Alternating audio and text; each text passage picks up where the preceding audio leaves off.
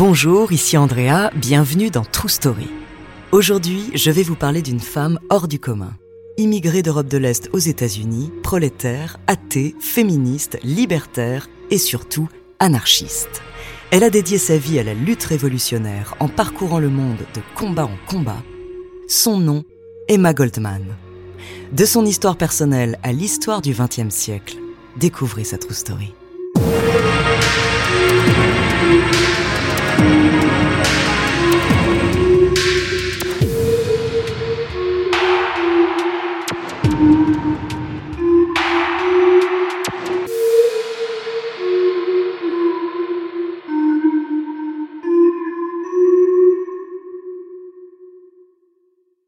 Avant de commencer à vous raconter cette histoire extraordinaire, laissez-moi vous présenter notre partenaire.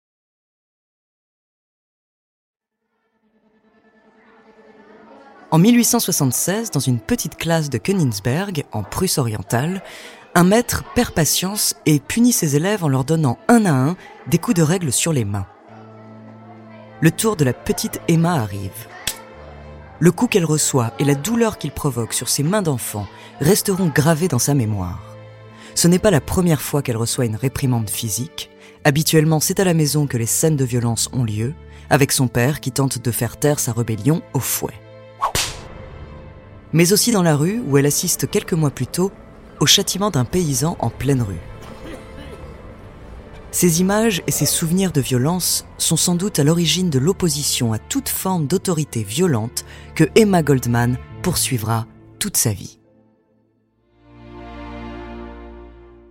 Car sa vie, en effet, est jalonnée de confrontations. À 15 ans, alors que son père veut la marier de force, l'accusant d'être une femme facile, elle s'oppose à lui et affirme que si elle se marie, ce ne sera que par amour. Cette liberté ne plaît pas non plus à ses aventures d'un soir un des clients du magasin où elle travaille. Un jour, ne supportant plus ses refus, il la fait boire, l'emmène dans une chambre d'hôtel et abuse d'elle.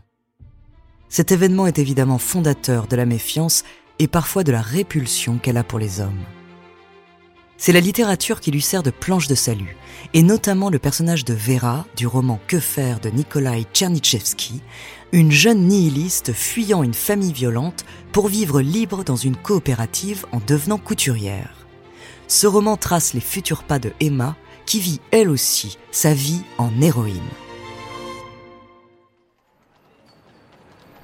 En 1885, faisant fi de l'interdiction paternelle, elle embarque pour New York afin de suivre ses deux demi-sœurs, Lena et Elena, qui sont de véritables soutiens pour elle.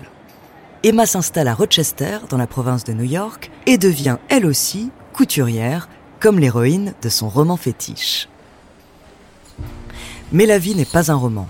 Elle est à l'atelier 10 heures par jour avec ses collègues, à s'abîmer les mains et les yeux pour confectionner des manteaux pour 10 dollars par mois.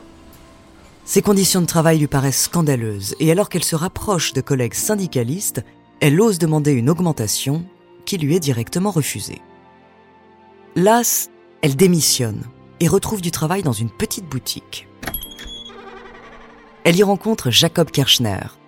Jacob est un homme sensible qui aime la littérature, la danse et les voyages et qui partage avec Emma la conviction que le travail à l'usine constitue une violence en soi les deux finissent par se marier en février 1887. C'est enfin le mariage d'amour que Emma espérait. Oui, mais c'est sans compter sur une déconvenue qui vient très rapidement entacher leur mariage. Dès la nuit de noces, Emma découvre que son mari est impuissant. Cet état de fait les éloigne et les mène au divorce moins d'un an après leur union. Son ex-mari fait un chantage au suicide, ses parents la jugent immorale et la conspuent, mais rien ne vient tarir les convictions de liberté d'Emma. C'est un événement majeur de la vie syndicale américaine qui la convainc que son destin est auprès des travailleurs contre l'autorité. À l'occasion du 1er mai 1886, les ouvriers de l'usine McCormick de Chicago manifestent pour revendiquer la journée de travail de 8 heures. Une grève générale mobilise alors les travailleurs qui sont dans les rues quand 200 policiers font irruption et chargent les ouvriers il y a un mort et une dizaine de blessés. Quelques jours plus tard, une marche pacifique contre les violences policières réunit les grévistes. La journée est calme, les manifestants se dispersent quand 180 policiers envahissent High Market Square. l'un des grévistes jette une bombe sur l'armée de policiers et l'un d'entre eux est tué sur le coup. Le chaos est total, la police réplique et tire dans la foule, les pertes sont majeures des deux côtés et depuis ce jour, le mouvement anarchiste est considéré comme violent. Depuis ce jour aussi, Emma Goldman retient que sa conviction anti-autoritaire est à ses yeux la seule qui vaille. Hostile à toute suggestion politique, intellectuelle, elle s'engage alors corps et âme dans le mouvement libertaire. En 1887, Emma Goldman obtient la nationalité américaine. Puis deux ans après, foule enfin le sol de New York où elle va rapidement embrasser la vie d'une éloquente oratrice.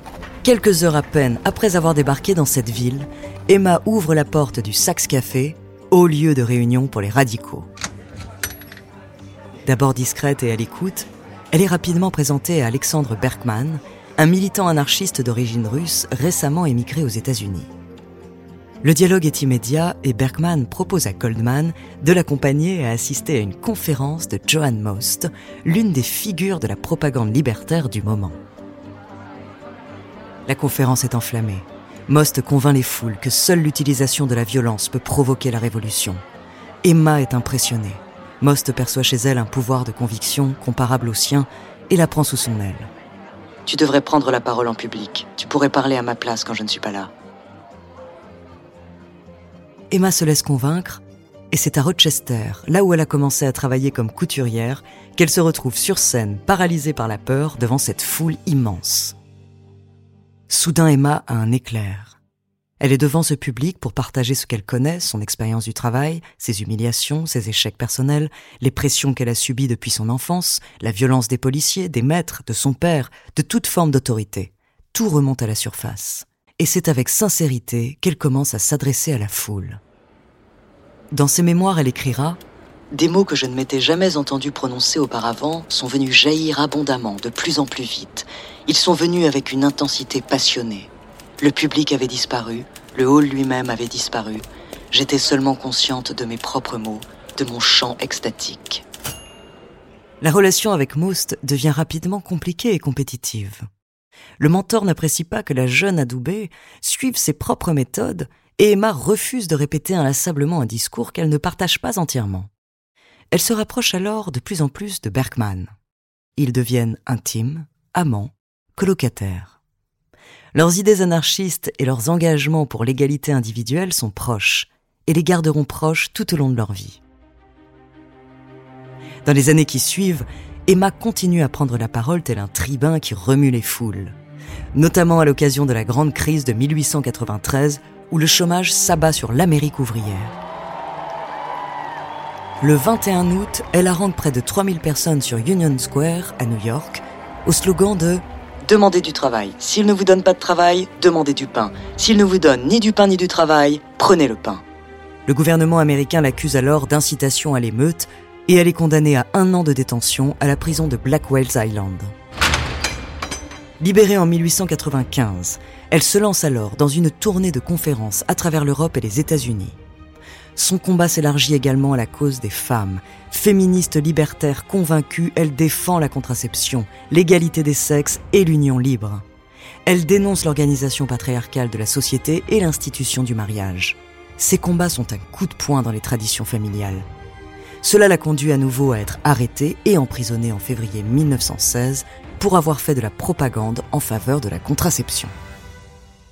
Femme libre et inarrêtable, la presse commence à la surnommer Emma la Rouge. Un autre combat l'amène à sa troisième arrestation en 1917, la campagne antimilitariste contre le service militaire obligatoire instauré aux États-Unis pendant la Grande Guerre. Elle passe alors deux ans en prison, avant d'être expulsée vers la Russie en décembre 1919, déchue de sa citoyenneté américaine. Durant son procès, John Edgar Hoover, qui présidait l'audience, la définit comme l'une des femmes les plus dangereuses d'Amérique.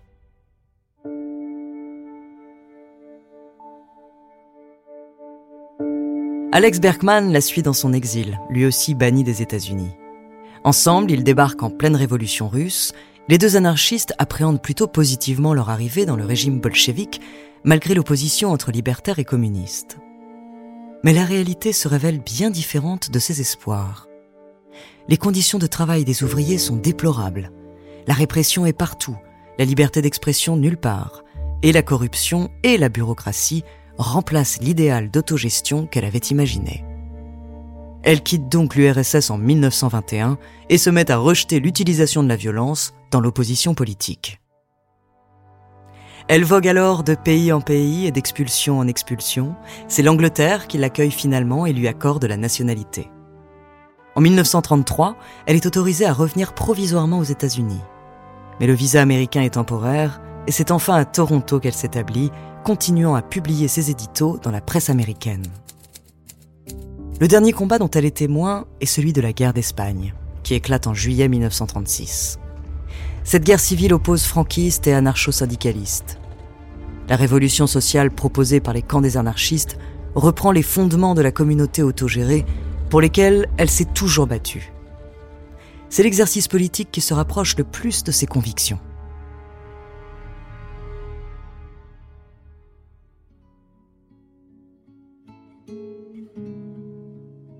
En 1940, à 70 ans, Emma Goldman est victime d'un AVC à Toronto.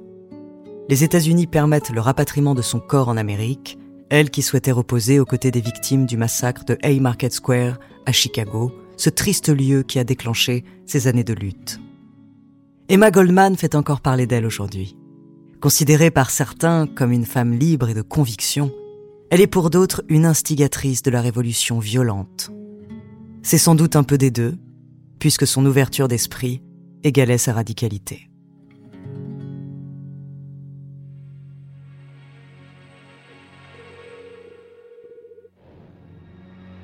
Merci d'avoir écouté cet épisode de True Story.